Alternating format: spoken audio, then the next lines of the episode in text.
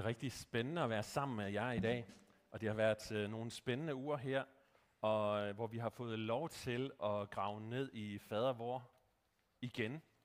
For jeg tror nok, det er en af de ting, som rigtig mange steder kommer ind meget tidligt, som en god bøn.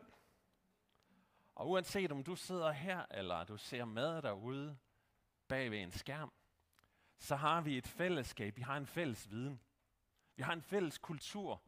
Vi kan bede en bøn sammen, og en bøn, som Jesus selv har lært os. Det er jo fantastisk. Og i dag da vi kommer til, øh, Jesper han nævner, at det er faktisk et ret centralt sted i den her bøn, og et ret centralt sted i vores tro. Det handler om tilgivelse. Og, og sådan som det lyder, når jeg beder fader vor, så, så lyder det sådan her, forlad os vores skyld, som også vi forlader vores skyldner. Det er i den oversættelse, som, øh, som jeg i hvert fald fik lært fader hvor ind. Jeg tror nok også, det er den, de fleste sådan bruger i hverdagen. Og, øhm, og så har vi måden, det står på i øh, Bibelen på hverdagsdans. Det står Matthæus kapitel 6 og vers 12. Der står der, tilgiv os, hvor vi har svigtet, ligesom vi selv har tilgivet dem, der har svigtet os.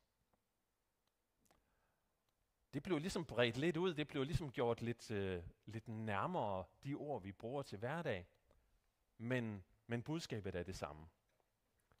Budskabet om tilgivelse. Jeg ved ikke, hvordan du havde det, da vi sang den her sang. Jeg havde det vildt fedt.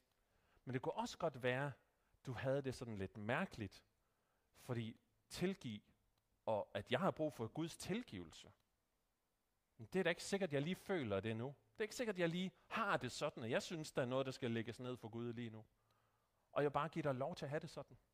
Jeg vil faktisk gerne starte med at anerkende, at vi kommer ind ad døren, vi synger nogle dejlige sange, men vi kan være vidt forskellige steder.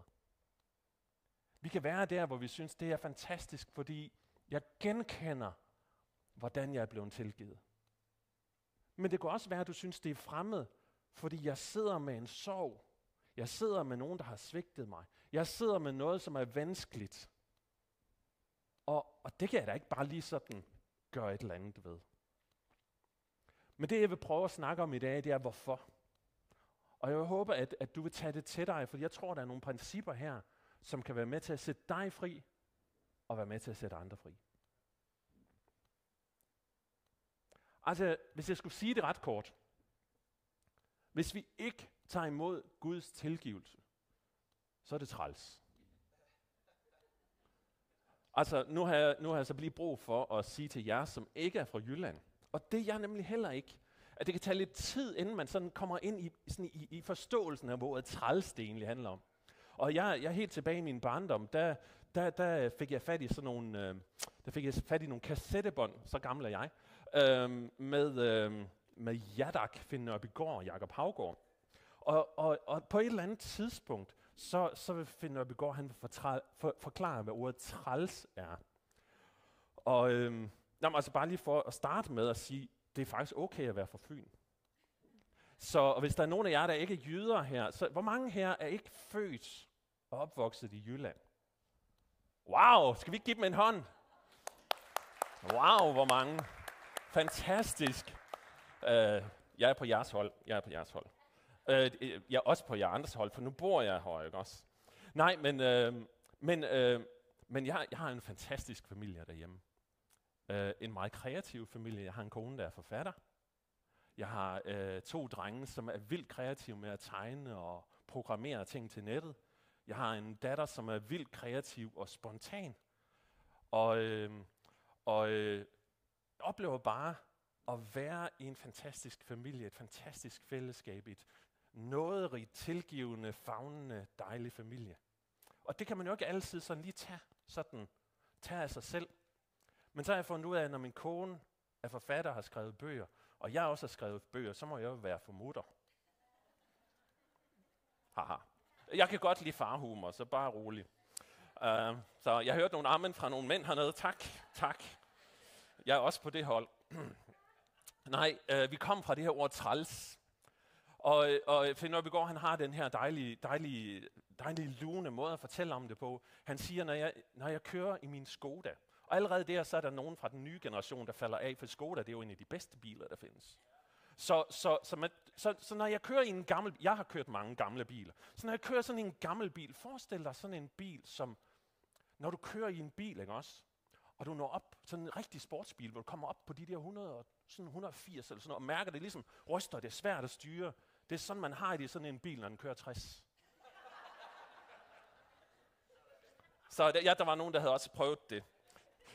Så han kører i den her gamle kasse af en bil, og så kører han der, og så kommer der sådan en flok motorcyklister, der lige vil overhale. Og han kan se sådan efterhånden, som de kommer op mod ham, han kan se, at de har så rygmærker og, og ting og sager på. Og så tænker han sådan, så venlig som han er, han vil bare lige give et lille dyt. Og så sætter hornen sig fast se, se, det er træls. Det er træls. Det er sådan, jeg har sådan, øh, hvis der er nogen fra København, så vil jeg sige, det er redselsfuldt. Det er redselsfuldt. Så, godt. Men, men det her med, hvis du vælger at have med Gud at gøre, men synes, at du ikke kan tage imod hans tilgivelse for de ting, du har gjort i dit liv, så, så taber du det hele. Så, så, så har du faktisk ikke fået det. Så har du måske lært Gud at kende som, som en Gud, man kan læse om og prøve at forstå, men så har du ikke lært ham at kende herinde. Så har du ikke lært, hvordan han kan gennemsyre dit liv, hvordan han kan vende alt. Jeg tror på, at historien om Gud, hvis vi skal tage hele historien på meget kort tid, så var det, at han skabte alt helt perfekt. Alt var godt, og mennesket kunne leve sammen med Gud i den harmoni. Men mennesket valgte at lukke op for ondskab. Mennesket valgte at sige ja tak til at stå og jonglere med både det gode og det onde. Men det var vi slet ikke skabt til. Gud han ønskede ikke, at vi skulle have det sådan. Han ønskede ikke, at vi skulle håndtere ondt. Han ønskede kun, at vi skulle håndtere godt. Derfor var han nødt til at sende mennesket ud af den harmoniske, perfekte verden. Fordi det onde måtte ikke leve evigt. Og derfor lever vi med konsekvensen af det i vores hverdag i dag. I vores verden. At der er ting, der går i stykker, at der er liv, der går i stykker, at der er krig, at der er mor. At der er død. Men Guds plan var at sende Jesus for at betale, for at slette ondskaben, for at ødelægge ondskaben, at den ikke skulle have magt i menneskets liv. Det gjorde han, da han døde på korset.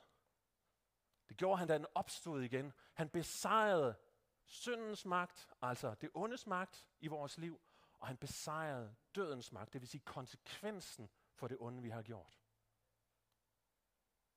Så sagde han, kom og vær mine venner. Kom og følges med mig. Kom og lær mig at kende og få det ind under huden. Kom og lev med det. Han sendte den der sin helligånd.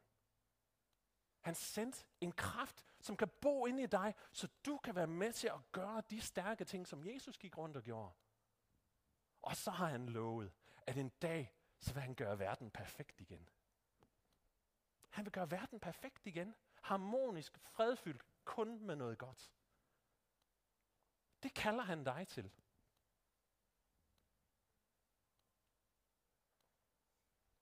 Men hvis du skipper den part midt i det hele, hvor Jesus kommer og tager det onde, hvor han udfordrer dig til at tage imod hans tilgivelse i sit liv, så mister du hele den sidste del.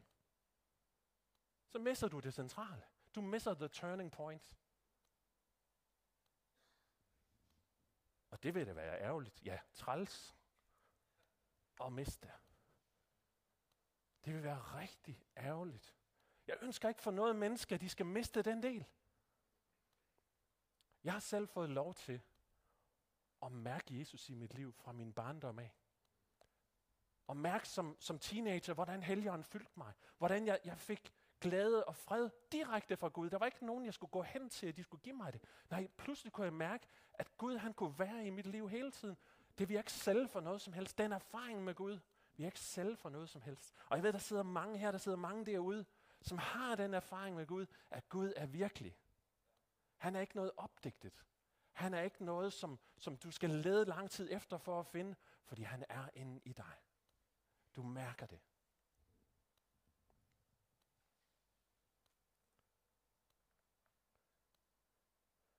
Men der, hvor vi har vores udfordring, det er nogle gange at forstå, at det ikke er din godhed, der connecter dig med Gud. Vi har faktisk alle sammen brug for noget fra ham. Der står i Romerbrevet kapitel 3 og vers 23-24. Alle har jo svigtet og lever ikke op til Guds ideal. Men vi bliver erklæret skyldfri på grund af Guds nåde. Det er hans gave til os. Gaven består i, at Jesus Kristus påtog sig den straf, vi skulle have haft. Jeg har jævnligt mange snakker med, øh, med folk, som ikke har ret meget tro, eller de ved måske ikke, de har en tro. Måske har de en rigtig stor tro. De, de er bare ikke vant til at bruge den. Øh, jeg har rendt rundt på gaden, både her i Kolding og mange andre, mange andre byer, og i fredag aften var vi også var jeg sammen med nogen hernede på gaden, og stod og snakkede med nogen. Og noget af det første, der kommer op, sådan ligesom argumenter, jamen det er alt det her onde, der er i vores liv, øh, alt det krig og alt det mor og alt det had, jamen hvorfor er det der, hvis Gud er en god Gud?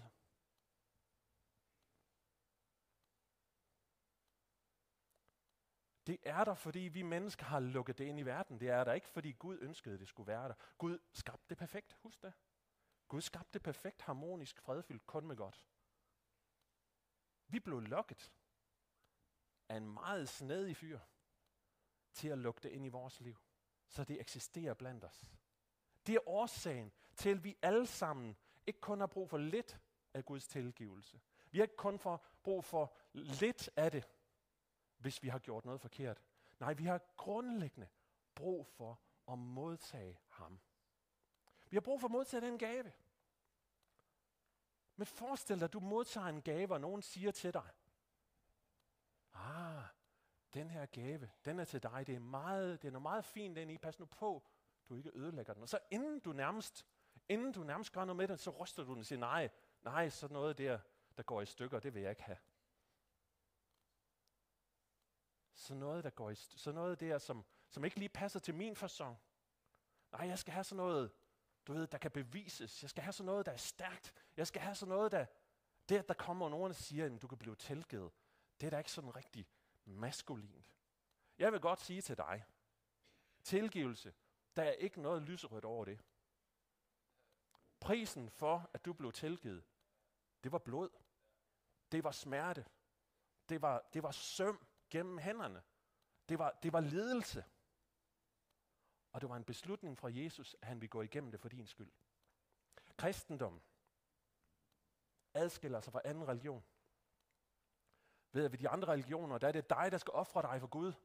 Der er det dig, der skal, der skal slide dig selv op og gøre dig selv god nok. Men ved kristendom, der er det Jesus, der har offret sig for dig. Han er død for dig, for at du kan få gaven. Det er da fantastisk. Det er da noget, vi kan tage imod. Men jeg tror, den måde, vi forholder os til Guds tilgivelse på, handler om, hvilket billede vi har af Gud. Jeg har, jeg har nogle billeder stående hjemme på min reol. Og, øh, eller vi har sådan en gammel C12, sådan et øh, familiearvestykke øh, fra Heides familie. Og, og tilbage fra en eller anden gammel Pastor Pedersen, tror jeg han hed, som fik den leveret af en snekermester. Og det, om et eller andet sted på den, der er sådan en lille seddel, hvor der, hvor der er sådan, øh, snekermesteren har sendt den til Pastor Pedersen der, det sted. Det var virkelig sjovt. Og så her for nylig, så fandt vi et billede af Pastor Pedersen. Indtil da, der vidste, havde jeg jo ikke tænkt over, hvordan han så ud. Men, men han var sådan en meget stiv mand. Altså, en ting er, at man kan se lidt stiv ud som mand, når man har kjole på. Men, men, men han var en stiv mand, og så, og så havde han sådan et dengang, når man skulle tage, tage billeder, der så man alvorlig ud. Ikke også? Så indtil da, der har jeg forestillet mig sådan en, der havde et hyggeligt hjem og alt muligt, men, men det ændrede sig, fordi nu fik jeg et andet billede af ham. Men jeg ved ikke, hvordan dit billede af Gud er. Fordi billeder, det er noget, der skabes inde i os. Ikke nødvendigvis visuelle billeder, men tanker om Gud. Tanker, idéer om, hvordan han er. Det kan godt være, du mener, at Gud han er stærk Det kan godt være, du mener, at Gud ser alt. Det kan godt være, du mener, at Gud ser dine fejl. Men uha, hvis han er stærk og ser alt og ser dine fejl, af, hvor kan han slå hårdt, hvis han vil? Tror du, Gud er en, der sidder og venter på, at næste fejl, du begår, så kommer hammeren? Eller hvordan er dit billede af Gud? Er der en, der venter på at straffe dine fejl? Eller selvom du har en god relation med Gud, har du så et billede af ham, at jamen, jeg er da heldig, hvis jeg nu opfører mig meget pænt, at han måske vil tilgive mig. Eller hvis jeg nu beder den rigtige bøn på den rigtige måde, sammen med en præst, så kan det være, at Gud vil tilgive mig. Jeg ved ikke, hvilket billede du har af, om Gud vil tilgive, hvordan Gud vil tilgive, eller hvad du skal gøre for at få hans tilgivelse. Måske ser du på dit liv, ligesom David gjorde. Salme 25, vers 11. Der er sådan en dejlig skriftet her. Han siger i, i salmen her, Herre, tilgiv mig mine mange synder, for du er kendt som en nådig Gud. Du er kendt som en Gud, der godt kan finde på at tilgive, selvom det er helt ufortjent. Så det var det billede, David han havde. Han havde det her billede af, at huh, når jeg kigger herind, så er det ikke altid, det ser fantastisk ud. Jeg kan se mine fejl, og de er mange. Jeg kan se min svigt. Men wow, Gud, du har besluttet, du er en, der tilgiver. Det er det billede, jeg har af dig, så derfor tør jeg komme til dig. David er en mærkelig fyr. Bibelen kalder ham et, en mand efter Guds hjerte. Og så hopper han så i kanen med naboens kone. Og får naboen slået ihjel. Og så en anden gang, så laver han en folketælling, så der er mange, mange mennesker, der bedør i hans land. Altså, øh, øh, han er en af de slemme kale, synes jeg. Men at være en mand efter Guds hjerte, det er at kunne stoppe op og sige, Gud, det var bare forfærdeligt det der. Gud, jeg ved, jeg erkender mine fejl. Jeg erkender, at der må være konsekvenser af mine fejl, men Gud, jeg kommer til dig, og jeg har hørt, at du er en Gud, der tilgiver. Det sådan et billede havde David. Og jeg tror, det er faktisk det, der handler om at være af Guds hjerte. At have den her... Der, der var en, der sagde på et tidspunkt, at Hvorfor har I? Jeg, jeg, jeg er der, der har sådan nogle frikirker og sådan noget. Jamen, man må da forvente noget mere, sådan at I aldrig gør fejl. Så siger han, nej, nej, nej, nej, nej. Det er da derfor, vi har kirke. Det er da derfor, vi har brug for Jesus. Det, vi har bare fundet ud af det. Vi erkender det, at vi har brug for Gud. Og der er det her, der er det her ord fra Jesus, som, øh, eller fra Bibelen, som står i 1. Johannes brev, kapitel 1 og vers 9. Et, et løfte, som inkluderer dig i den tilgivelse, Gud han har.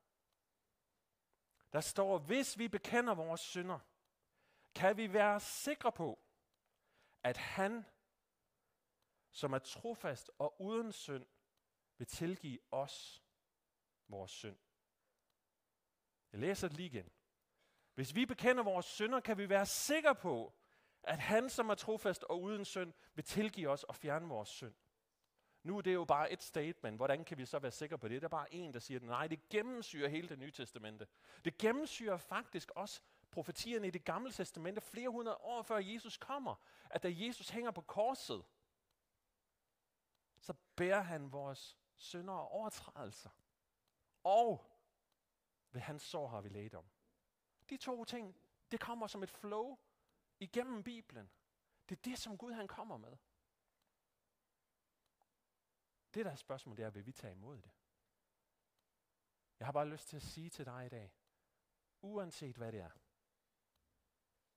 om du er morder eller røver, eller om du er en, der bare lige har stukket en lille bitte, bitte hvid løgn, vi har alle sammen, uanset hvem du er, brug for Guds tilgivelse. Og så har jeg brug for at sige et andet ord. Hvis du erkender, at du har brug for det, så er du tilgivet. Fordi tilgivelsen er ikke noget, som Gud han lige skal ud i køkkenet og lige konkurrere og lige hælde lidt mere i, og så måske smager det godt nok. Nej, jeg smider den ud, så det bliver ikke lige i dag, der bliver serveret tilgivelse. Nej, tilgivelsen er givet, mand. Den er givet. Den er der. Den skal ikke opfindes. Den er givet, da Jesus døde på korset. Så du er tilgivet. Det er bare ikke altid så nemt, som det lige lyder. At opleve sig tilgivet. Jeg kan huske, jeg var, jeg var på et tidspunkt øh, ansat i, i den øh, organisation, der hedder Åbne Døre. Open Doors hedder den i dag. Og, øhm, og vi havde en fantastisk mulighed for at komme ud i lande, som var lukket for evangeliet. Og jeg blev sendt ud på mange rejser, også nogle steder, hvor vi skulle ud og smule bibler ind i lukkede lande, og det var vildt spændende. Men på en af de her ture, hvor jeg så havde en, en rejse fra, et, fra at have været sammen med en gruppe, og jeg skulle over være sammen med en anden gruppe, så fløj jeg fra Bangladesh til Hongkong og mellemlandet så i Bangkok. Og på den rejse, der ud af ingenting, nej, jeg vidste godt, hvad det var, men der var noget i mig, som bare på en skyldfølelse, og den poppede op, når jeg var alene. Den poppede op, der var noget, noget der ikke var gjort op. Og jeg følte den her skyld, og det, det overmandede mig. Jeg ved ikke, jeg havde bare den her oplevelse af, at jeg kunne ikke slippe ud af mine egne følelser, af min egen skyldfølelse. Og øh, jeg sad et sted i den der, øh, den der lufthavn, og sagde til Gud, Gud, det kan ikke være sådan, fordi du har sagt det her i Bibelen. Og skal jeg blive ved med at kæmpe? Skal jeg blive ved med at kæmpe med den her oplevelse af, at jeg bare er dum og forkert og laver så mange fejl og bare er sådan? Og mens jeg, mens jeg sad og snakkede med Gud om det, så kom der bare ud af det blå. Så den, den, der, den der dybe, dybe, dybe opfattelse af, du er tilgivet. Og jeg mærkede bare, det summede bare ind i mig. Det boblede. Det kom helt indenfra. Og jeg vidste bare, jeg er nødt til at sige det til nogen. så jeg ved ikke, der var nogle, der var nogle lette ofre den dag. Uh, nogen jeg bare ville sige, hey, der var en mand fra Indien, jeg kan huske, jeg snakkede med, du, du er bare altid nødt til, ved du hvad, jeg har fundet ud af i dag, jeg er blevet tilgivet. Og det kan du også blive. Jeg snakkede med en pige fra, fra Sverige, hun var helt, du, du er vist, du, du er vist. Det var sådan. Men jeg havde bare brug for, at den der fantastiske, yes, det er sunket ind, ja, jeg har tilgivet. Det har jeg brug for, skal leve i mit liv. Du er fri fra fordømmelse, når Jesus har tilgivet dig. Det kan godt være, at du ikke føler, at du er fri fra det. Det kan godt være, at fordømmelsen kommer og lander på dit hoved. Men jeg kan sige til dig, at der skal den ikke bo. Den skal ikke bygge redde der. Fordømmelsen over, hvad du har gjort. Brug den til at overgive dit liv til Jesus igen. Syng sådan nogle sange, som vi sang her til at starte med. Oplev, at du er blevet sat fri. At du er blevet forlit med Gud. Men det her skriftsted, den her del af vores bøn, den har to sider. Den ene side, det er, du er tilgivet. Hvorfor beder vi så om det? Det gør vi for at minde Gud om hans løfter. Og for selv at tage imod hans løfter. Det var en, der står jo, det er, det er en daglig bøn, for det står, giv os i dag vores daglige brød. Så, så det er en bøn, man kan bruge hver eneste dag. Derfor må vi gerne hver dag minde os selv om, at de ting, vi føler skyld over, dem vil Gud tilgive. Vi skal bare lukke vores liv op for ham. Men der er en anden side af det her skriftsted. Ligesom også vi forlader vores skyldner. Og der står her i Matthæus 6, vers 14-15, der giver Jesus sådan en lille forklaring på, hvad den sætning betyder. Hvis I tilgiver dem, der har gjort noget forkert mod jer, vil jeres far i himlen også tilgive jer. Men hvis I nægter at tilgive, vil han heller ikke tilgive jer. Jeg læser det igen, for det her det er faktisk alvor. Hvis I tilgiver dem, der har gjort noget forkert mod jer, vil jeres himmelske far i, hvis jeres far i himlen også tilgive jer, men hvis I nægter at tilgive, vil han heller ikke tilgive jer. Så i den her gave med noget skrøbeligt indeni, som Jesus han giver til os. En gave, som er smuk. Tilgivelse er smukt, og det sætter mennesker fri. Når vi modtager den og pakker den op, og står med det her i vores hænder, wow, så kan man juble, selvom man er midt i en lufthavn blandt fremmede mennesker. Men hvis du så, når du vender dig mod andre mennesker, der har gjort noget forfærdeligt mod dig, du så siger, Det, de har gjort mod mig, det er utilgiveligt. Det vil jeg aldrig kunne tilgive dem. Så er det som at tage den gave, du har fået, og smide den lige ned i jorden. Så alvorligt er det. Så er det. Altså, Bibelen siger ikke, du skal tilgive andre mennesker, for så bliver du god nok til at kunne få gaven fra Gud. Det er ikke det, der står. Der står, du har fået gaven fra Gud, og den burde gøre noget ved dig. Tilgivelsen burde komme ind i dit liv, så du kan få overskud til at tilgive andre. Jamen hvad hvis det er noget forfærdeligt, de har gjort mod mig? Tilgive ikke, til, at tilgive ikke det samme som at acceptere det uretfærdige. Tilgivelse er ikke det samme som at, og så er alt tillid genoprettet. Nej, der er to forskellige ting. Der er et valg om at tilgive. Og så er det forfærdelige, mennesker har gjort, kan stadigvæk godt have en konsekvens. Det kan have den konsekvens, at du for eksempel ikke vil lade dine børn lege med den, som begik et overgreb.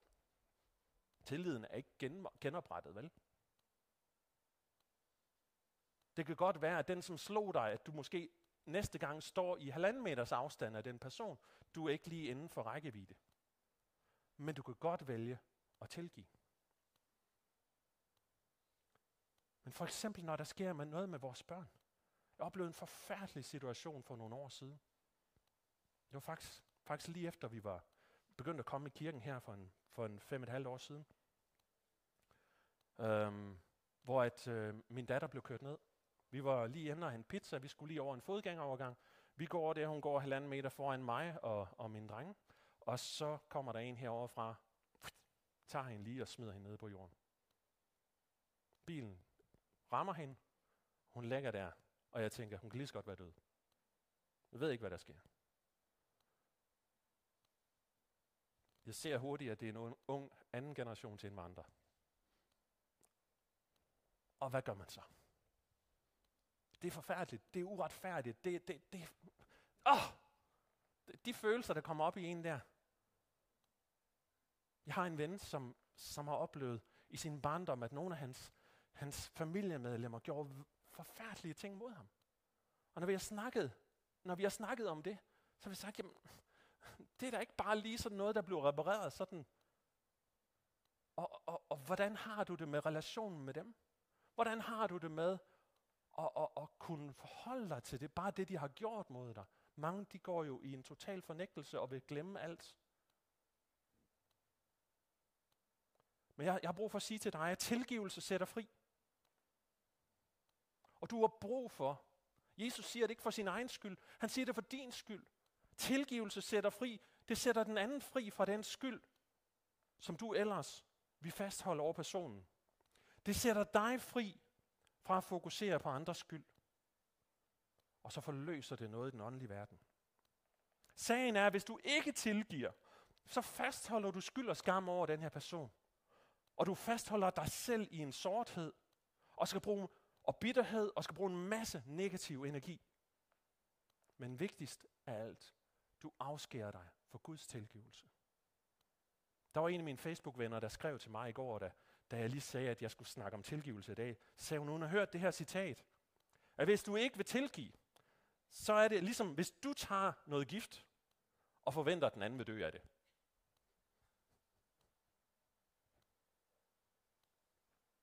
Skal jeg fortælle dig, hvad det, er, hvad det i den samling vil sige at blive tilgivet af Gud?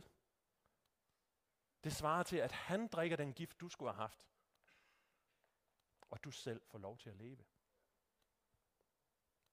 Det er alvorligt. Du er nødt til at tilgive. Du er nødt til at få hjælp fra Jesus. Min ven, som jeg nævnte før, han sagde til mig, at da han lærte Jesus at kende, der gav det ham kraften og glæden og styrken.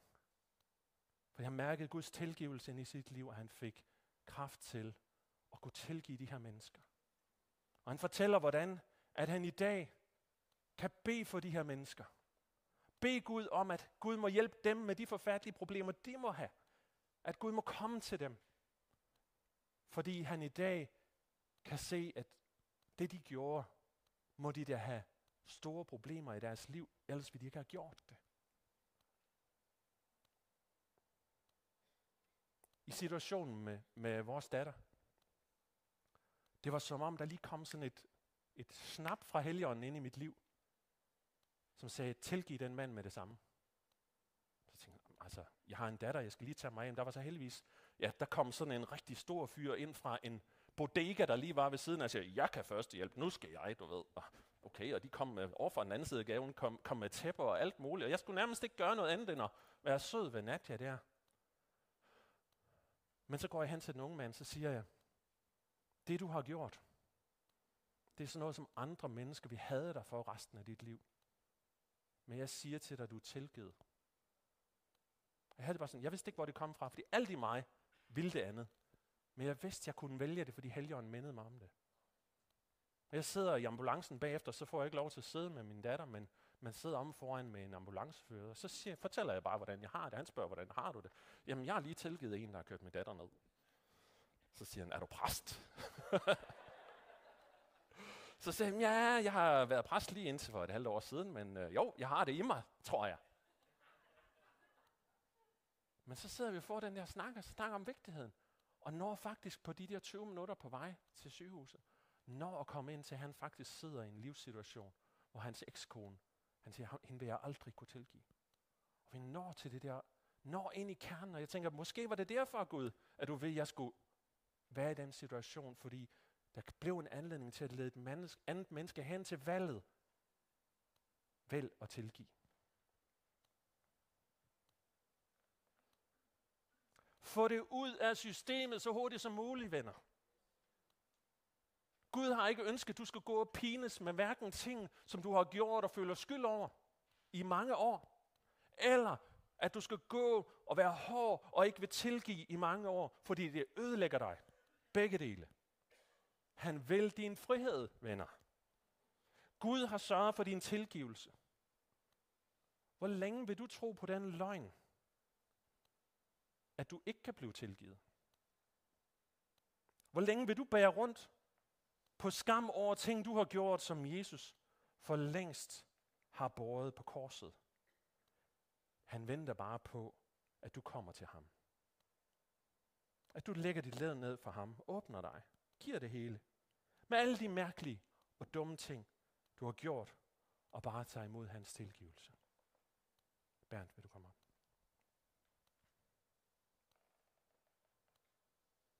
Hvor lang tid vil du gå med det selv? Det ikke at kunne tilgive andre. Hvor lang tid vil du bære nag? En af mine venner, han plejer at sige, jeg bærer ikke nag. Jeg har bare en god hukommelse. Hvor lang tid vil du gå med den gode hukommelse over dårlige ting, og den bliver ved med at pine dig, hver gang det kommer op?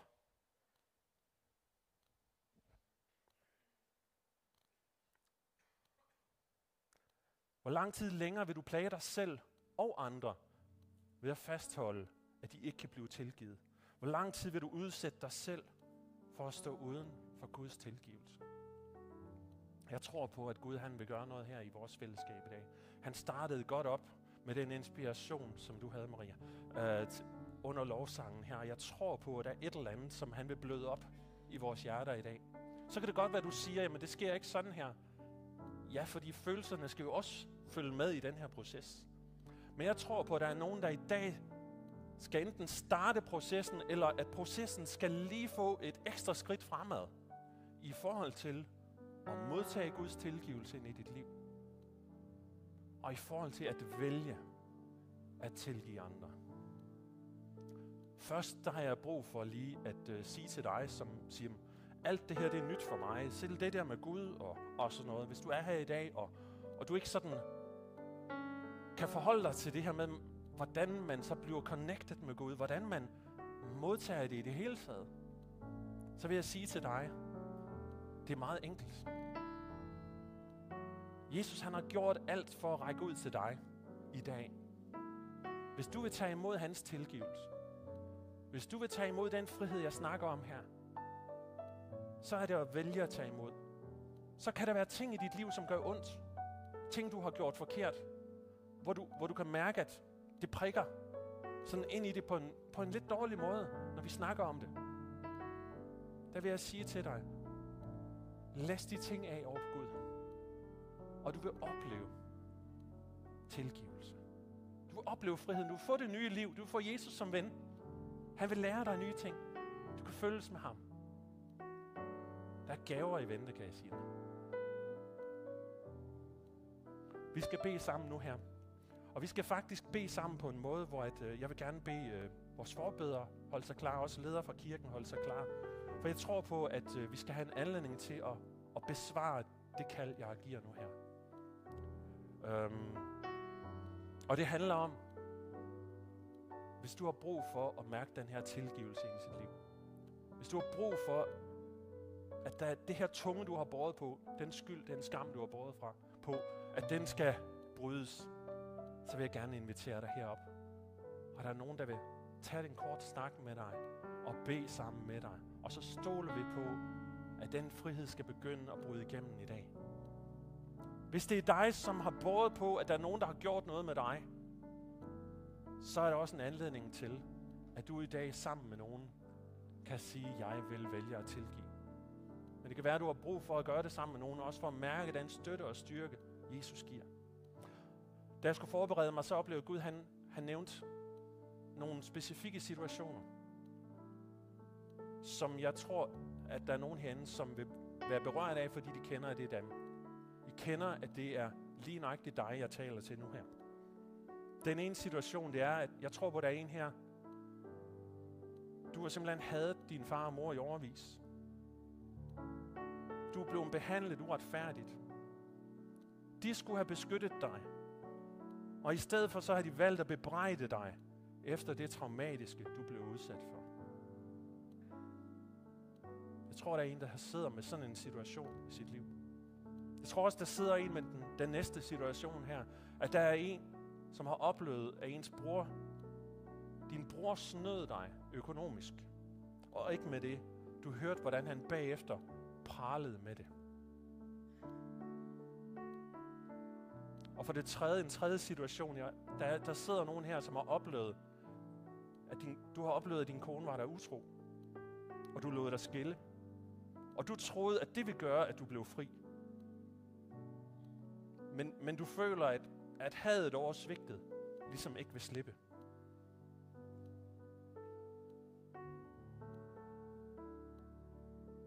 Og så tror jeg helt generelt, at der er mange her, som oplever den smerte,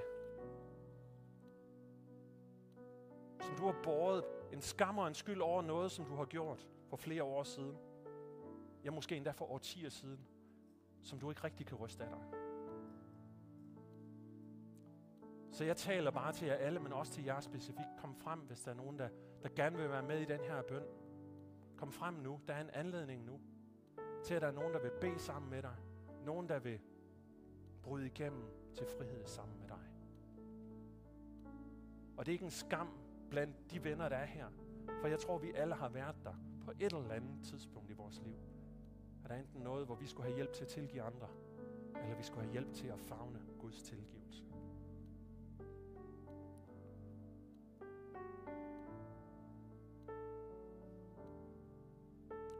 Lovsang på mig. Jeg beder en bøn for de her specifikke situationer, og hvis du har brug for at blive bedt for, så kom herop foran. Jesus Kristus, jeg takker dig for dem, der sidder ude bag skærmen, og for dem, der er her. Fordi du forløser din tilgivelse. Fordi din tilgivelse allerede er givet. Fordi det, som du er, det, som du har gjort for os, det er nok. Så Jesus, det modtager vi nu. Jeg taler ind over den persons liv, som har oplevet, at forældrene behandlede en uretfærdigt. Midt i en traumatisk situation. Jeg taler ind over den person, som har oplevet, at ens bror snød økonomisk. Jeg taler over den person, som har oplevet, at ens kone var utro. Jeg taler ind i det forfærdelige, de har oplevet. Og så taler jeg din hjælp og styrke, Jesus, til at vælge at tilgive. Vælge friheden. Vælge dig. Jeg taler ind i den smerte, som flere her sidder med. Jeg har oplevet har gjort noget dumt. Måske endda noget forfærdeligt, uretfærdigt mod andre. Og mærke den smerte og skyld og skam. Jesus, lige nu. Kom med din lægende, nåde, kærlighed og tilgivelse. Kom og forløs det i hjerterne nu. Tak, Herre. Tak, Jesus. Amen. Tilbuddet er åbent. Her mens lovsangen kommer til at, at spille. Og hvis du ønsker at blive bedt med og for, så kom herop.